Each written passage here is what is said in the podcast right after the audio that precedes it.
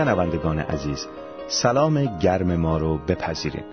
خوشحالیم که باز هم خداوند فرصتی فراهم کرد که بتونیم در خدمتتون باشیم و با توکل به او اطمینان داریم که باز هم در خدمتتون خواهیم بود.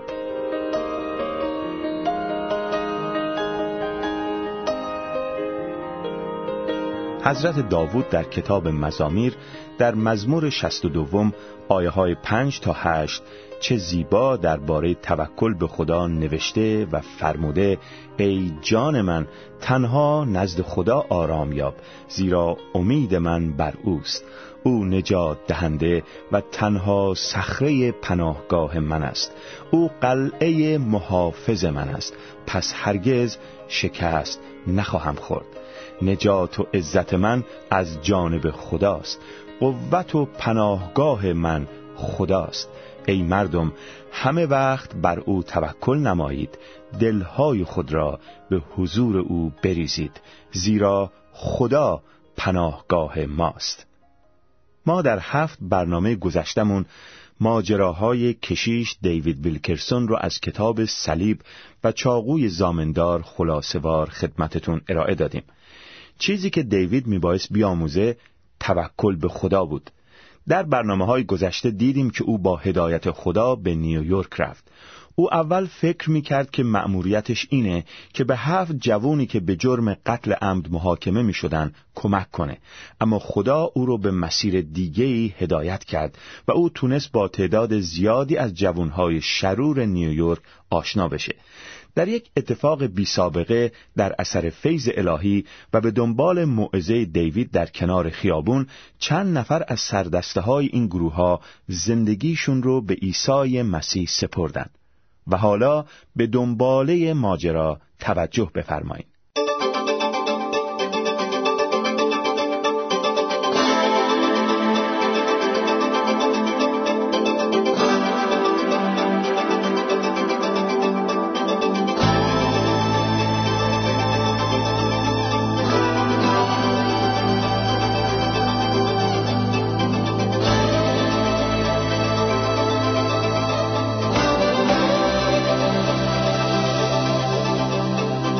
صلیب و چاقوی زامندار. بخش هشتم برق کفش های نو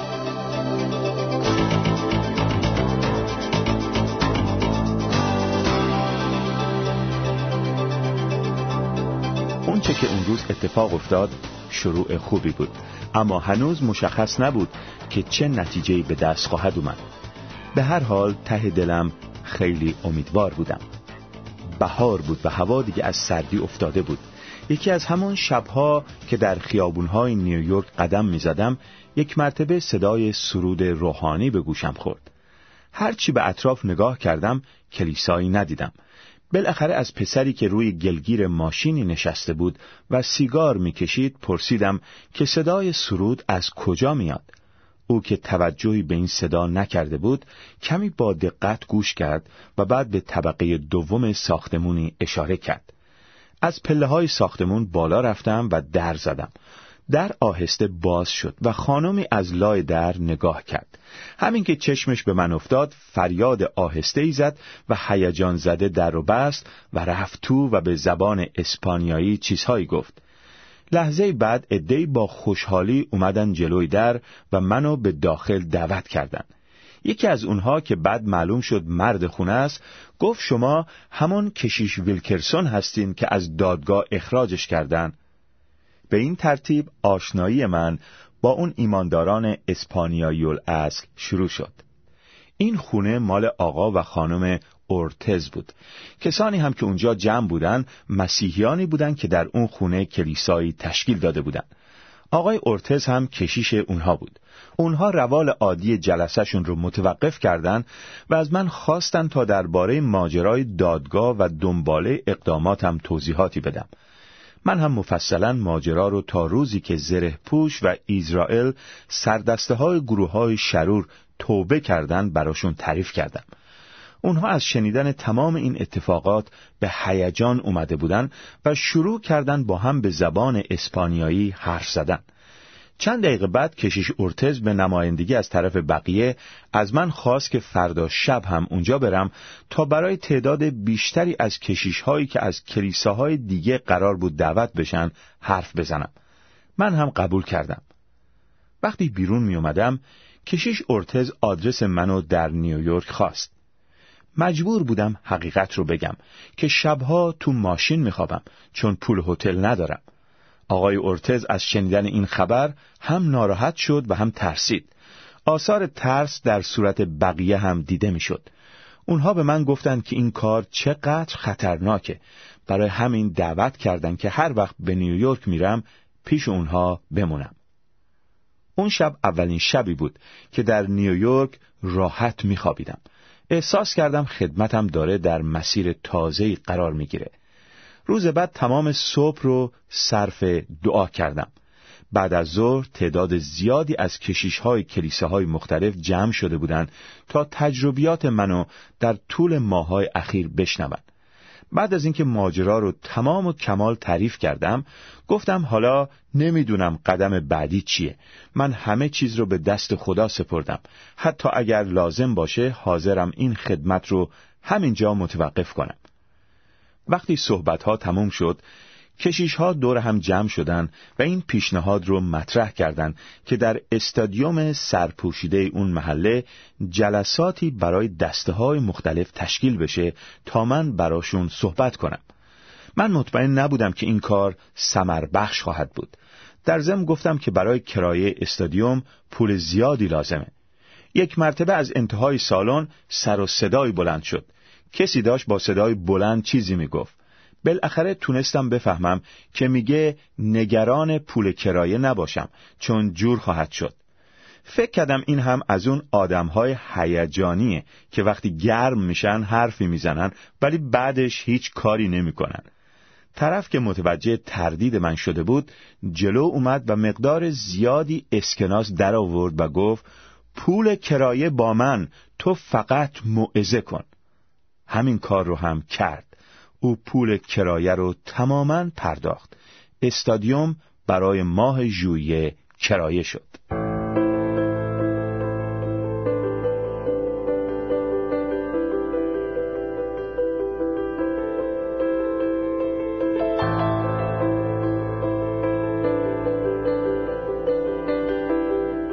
وقتی به شهر خودمون برگشتم ماجرا رو با آب و تاب برای کلیسا تعریف کردم. همه خوشحال بودن. اما گوئن همسرم چیزی نمی‌گفت. او ناراحت بود چون قرار بود بچه سوممون در همون تاریخ به دنیا بیاد. حق هم داشت. من در اون مدت کمتر به خانواده ام وقت داده بودم. به کارهای کلیسام هم کمتر رسیده بودم. اما اونها حقوق منو تماما پرداخت کرده بودند و در هدفی که دنبال می کردم خودشون رو مشتاقانه شریک می دونستن. در نیویورک کار با کمک کلیساهای اسپانیایی زبان با حرارت زیادی شروع شد. گروه جوانان کلیسا کارهای فنی و عملی رو عهدهدار شدند. به همه دسته ها و همه جوانها اطلاع دادند که در هفته دوم ماه ژوئیه به مدت یک هفته جلساتی در استادیوم سرپوشیده تشکیل خواهد شد. عده زیادی از جوانان کلیسا آموزش های لازم رو دیدن تا بتونن به کسانی که می‌خوان توبه کنن کمک و راهنمایی لازم رو بکنن. من هم خودم وقتی به نیویورک می‌رفتم در خیابونها با دسته های مختلف تماس می‌گرفتم و دعوتشون می‌کردم. شرکت اونها در این جلسات بیشتر شبیه به یک معجزه بود. اولا اونها از ترس دسته های دشمن می ترسیدن پاشون رو از محله خودشون بیرون بذارن. ثانیا ترس عجیبی داشتن از اینکه تحت تاثیر احساساتشون گریه کنن. در نظر اونها فقط آدمای ضعیف گریه می‌کنن. اما تمام کلیساهای اسپانیایی محله کشیش ارتز برای جلسات اون هفته در دعا و روزه بودند. روزها به سرعت میگذشت و همه ما سخت مشغول فعالیت بودیم. ترتیبی داده بودیم که اتوبوس ها دسته های مختلف رو از محله های مختلف جمع کنن و یک راست به استادیوم بیارن تا مبادا دسته های مخالف به اونها حمله کنن و درگیری پیش بیاد. من پیش از شروع اون هفته پرهیجان چند روزی رو پیش همسرم گوئن موندم. بچه ما قرار بود درست تو همون هفته به دنیا بیاد که ما جلسات داشتیم. از اینکه در چنین روزهای حساسی نمی‌تونستم پیش همسرم باشم عمیقا غمگین بودم. اما او با نهایت درک و همفکری منو برای وظیفه مهمی که در پیش داشتم تشویق کرد. وقتی ازش خداحافظی می کردم از خودم پرسیدم که طی هفته آینده وقتی بچه ما تولد پیدا می‌کنه آیا اون جوانهای تباه شده هم تولد تازه پیدا خواهند کرد یا نه؟ در چنین شرایطی اون هفته پرتب و تاب شروع شد.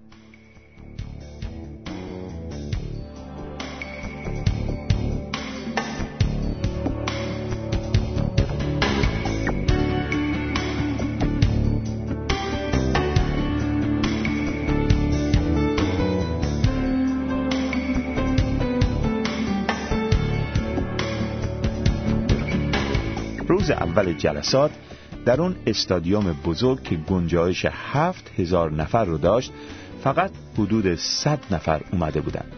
تازه اینها هم برای شنیدن موعظه نیومده بودن.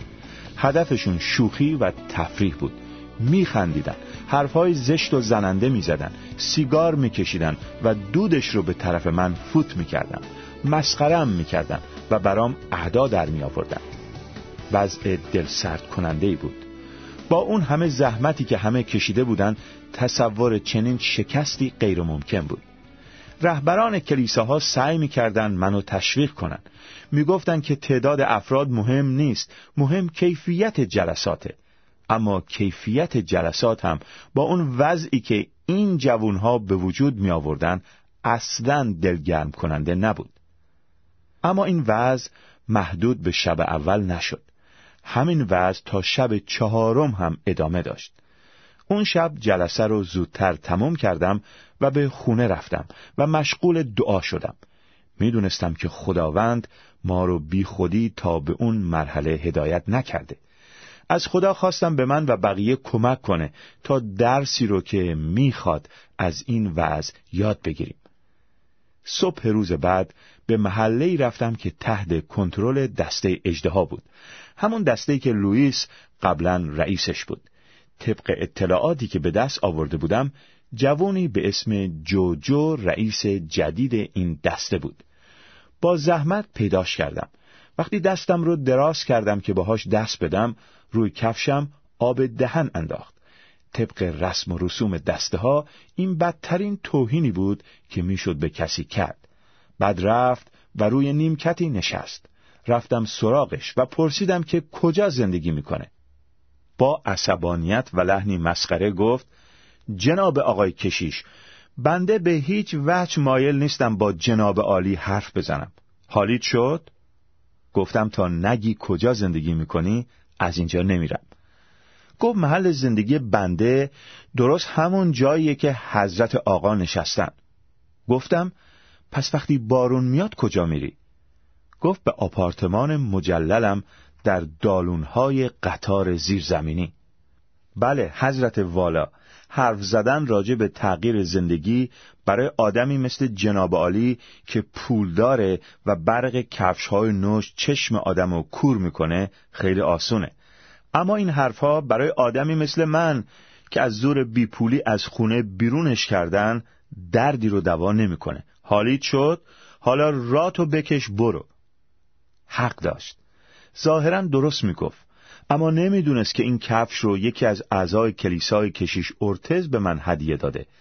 آرزو می‌کردم که کفش های کهنه خودم رو پوشیده بودم. کفش های جوجو پاره بود و انگشتش بیرون زده بود. فوری کفش هام رو در آوردم و جلوی پاش گذاشتم. کفش ها رو با لگت به طرفی پرت کرد و روش رو برگردوند. من آهسته بلند شدم و رفتم سوار ماشین شدم. یه مرتبه شنیدم که کسی به پنجره ماشینم می‌زنه. جوجو بود. با ملایمت گفت یادت رفت کفشاتو ببری. گفتم اونها مال توست. نگاهی کرد بعد لبخندی زد و گفت آقای کشیش یادم رفت باها دست بدم.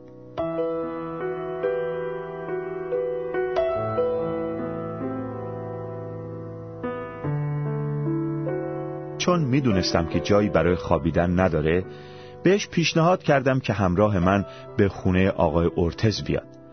وقتی به خونه رسیدیم به خانم اورتز گفتم که اگه اشکالی نداره جوجو چند روزی پیشم بمونه. خانم اورتز لحظه مکس کرد. می‌دونستم که به خاطر بچه های کوچیکش میترسه. حق هم داشت. لحظه بعد با مهربونی جلو اومد و جوجو رو بغل کرد و به او خوش آمد گفت. قرار شد جوجو چند روزی همونجا بمونه و روی کاناپه بخوابه. چون لباساش بو می‌داد فوری بردمش و براش پیرهن و شلوار نوی خریدم. خودشو تو آینه نگاهی کرد و گفت پسر بدک نشد ها. از کاری که کرده بودم احساس راحتی وجدان می کردم اما می دونستم که اینجور چیزها تغییری در زندگی جوجو و افرادی مثل او به وجود نمیاره.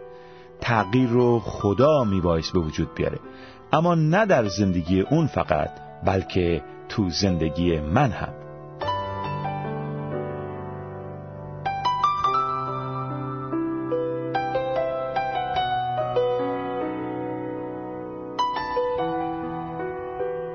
شب پنجم وضع جلسه مثل شبهای گذشته بود. جوجو هم از روی کنجکاوی اومده بود. موقع برگشتن خیلی ناراحت بودم. جوجو این رو احساس کرد. در سکوتی که به وجود اومده بود یه مرتبه حرفی زد که می‌رفت تا زندگیم رو عوض کنه. گفت کشیش جون تو خیلی جوش می‌زنی. خیلی خودتو خسته می‌کنی. حرفش منو به فکر فرو برد. انگار کم کم داشت پرده از جلوی چشمام کنار می‌رفت. راست می‌گفت. من خیلی تلاش می‌کردم. انگار این منم که باید این جوونها رو نجات بدم. انگار با تلاش هام به خدا می‌گفتم که تو کار نکن و بذار من کار کنم. نتیجهش هم همون بود که در اون پنج شب دیدم. جوجو این پسر ناوارد گویا خیلی بیشتر از من می‌فهمید.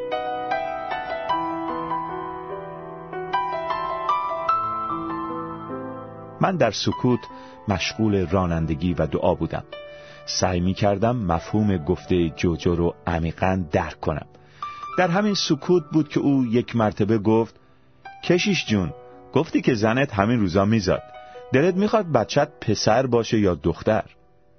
مکسی کردم و گفتم چرا این سوال رو می‌کنی؟ گفت ببین مگه تو نمیگی که خدا منو دوست داره؟ مگه نمیگی که خدا به دعای من جواب میده؟ خب حالا بگو ببینم پسر می‌خوای یا دختر؟ احساس کردم که با این سوال می‌خواد منو به دام بندازه. اما چاره ای نبود جز جواب دادن. پس گفتم که پسر می‌خوام چون دو تا بچه اولمون دختر بودن. گفت خیلی خوب حالا من دعا می‌کنم که خدا بهت پسر بده. بعد همونجا تو ماشین اینطور دعا کرد. خدا جون این آقا کشیش میگه که تو منو دوست داری. خب اگه اینطوره و اگه تو راست راستی هستی به این کشیشمون یه پسر بده. دعای جوجو اونقدر ساده و طبیعی و صمیمانه بود که وجودم رو منقلب کرد. شکی نداشتم که دعاش رو با تمام دلش کرده. وقتی به خونه رسیدیم دیگه دیر بود. به اتاقم رفتم ولی نخوابیدم. دعا می کردم به حرفهای جوجو فکر می کردم حدود ساعت دو نیم صبح بود که تلفن زنگ زد. گوشی رو برداشتم. مادر زنم بود. هیجان زده گفت دیوید نتونستم تا صبح صبر کنم. تو باز پدر شدی. سکوت کردم. جرأت نداشتم بپرسم. بچه پسر یا دختر؟ گفت الو الو دیوید صدای منو میشنوی؟ گفتم آره آره. گفت خب نمی‌خوای بدونی بچه چیه؟ با لکنت گفتم اه چرا؟ گفت خب بالاخره صاحب پسر شدی. باورم نمی‌شد. کار خدا برام عجیب بود. خدا دعای این جوون رو شنیده بود. حتما با او کاری داشت. البته ممکنه بگید که طبق حساب احتمالات دعای جوجو پنجاه درصد احتمال تحقق داشت. درسته. اما اون شب داشت اتفاقی میافتاد که از حساب احتمالات خیلی بالاتر بود. صبح زود جوجو رو بیدار کردم و ماجرا رو بهش گفتم. یک مرتبه مثل بچه های کوچیک شروع کرد به گریه. او یقین پیدا کرده بود که خدا هست و او رو دوست داره. بعد شروع کرد به دعا کردن و در دعا به تمام کینه ها و نفرت ها و تحکامی هاش اعتراف کرد. او عوض شد.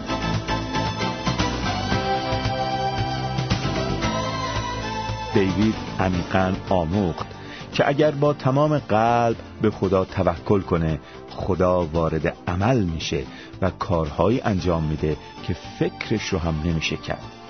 در برنامه های بعدی شاهد بقیه کارهای شگفت انگیز خدا در خدمت کشیش دیوید خواهیم بود. شما رو به شنیدن اونها دعوت می‌کنیم. ماجرای دیوید ویلکرسون باید ما رو به این فکر بیاندازه که ما چقدر به خدا توکل و اعتماد داریم. آیا ما هم می‌تونیم مثل حضرت داوود بگیم ای جان من تنها نزد خدا آرام یاب زیرا امید من بر اوست. او نجات دهنده و تنها صخره پناهگاه من است. او قلعه محافظ من است. پس هرگز شکست نخواهم خورد. چقدر شده که احساس شکست و یأس و سرخوردگی کردیم؟ متوجه شدیم که تلاش هامون بی سمر و بی نتیجه است. هرچی سعی و تلاش می‌کنیم باز سر جامون در جا می‌زنیم. امکان هیچ پیشرفتی در افق زندگیمون به چشم نمی‌خوره. آیا وقت اون نیست که مثل دیوید ویلکرسون حرف ساده و بی پیرایه جوجو رو بپذیریم که گفت خیلی جوش می‌زنی.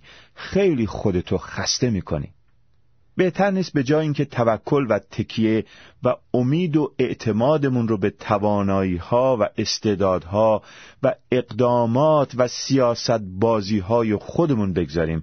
به خدا توکل کنیم و راه های خودمون رو به دست های توانای او بسپاریم. البته این به اون معنی نیست که وقتی به خدا توکل کردیم دیگه نباید کاری انجام بدیم. نه اصلا منظور ما این نیست. بلکه باید به یاد داشته باشیم که موفقیت ما در نهایت بستگی به تایید و حمایت خدا داره. بدون تایید و پشتیبانی او تلاش های خوب و مفید ما هم در نهایت سعادت و نیکبختی واقعی و دائمی ما رو تأمین نمی‌کنه. فراموش نکنیم که ما می‌خواهیم به خدایی توکل کنیم که اونقدر ما رو دوست داشت که پسر یگانش رو از آسمان به این جهان فرستاد تا بر روی صلیب در راه گناهان ما قربانی بشه. این خدا اونقدر توانا بود که مسیح رو روز سوم بعد از مرگش زنده کرد و او رو زنده به آسمان برد. مسیح الان هم زنده است تا به تمام کسانی که در نام او به خدا توکل می‌کنن کمک کنه. پس در خاتمه شما عزیزان شنونده رو تشویق می‌کنیم که از تقلاها و تلاشهای انسانی خود دست کشیده و به مسیح زنده ایمان بیارین و در نام او خود رو در آغوش گرم و آرام بخش خدای محبت رها کنیم.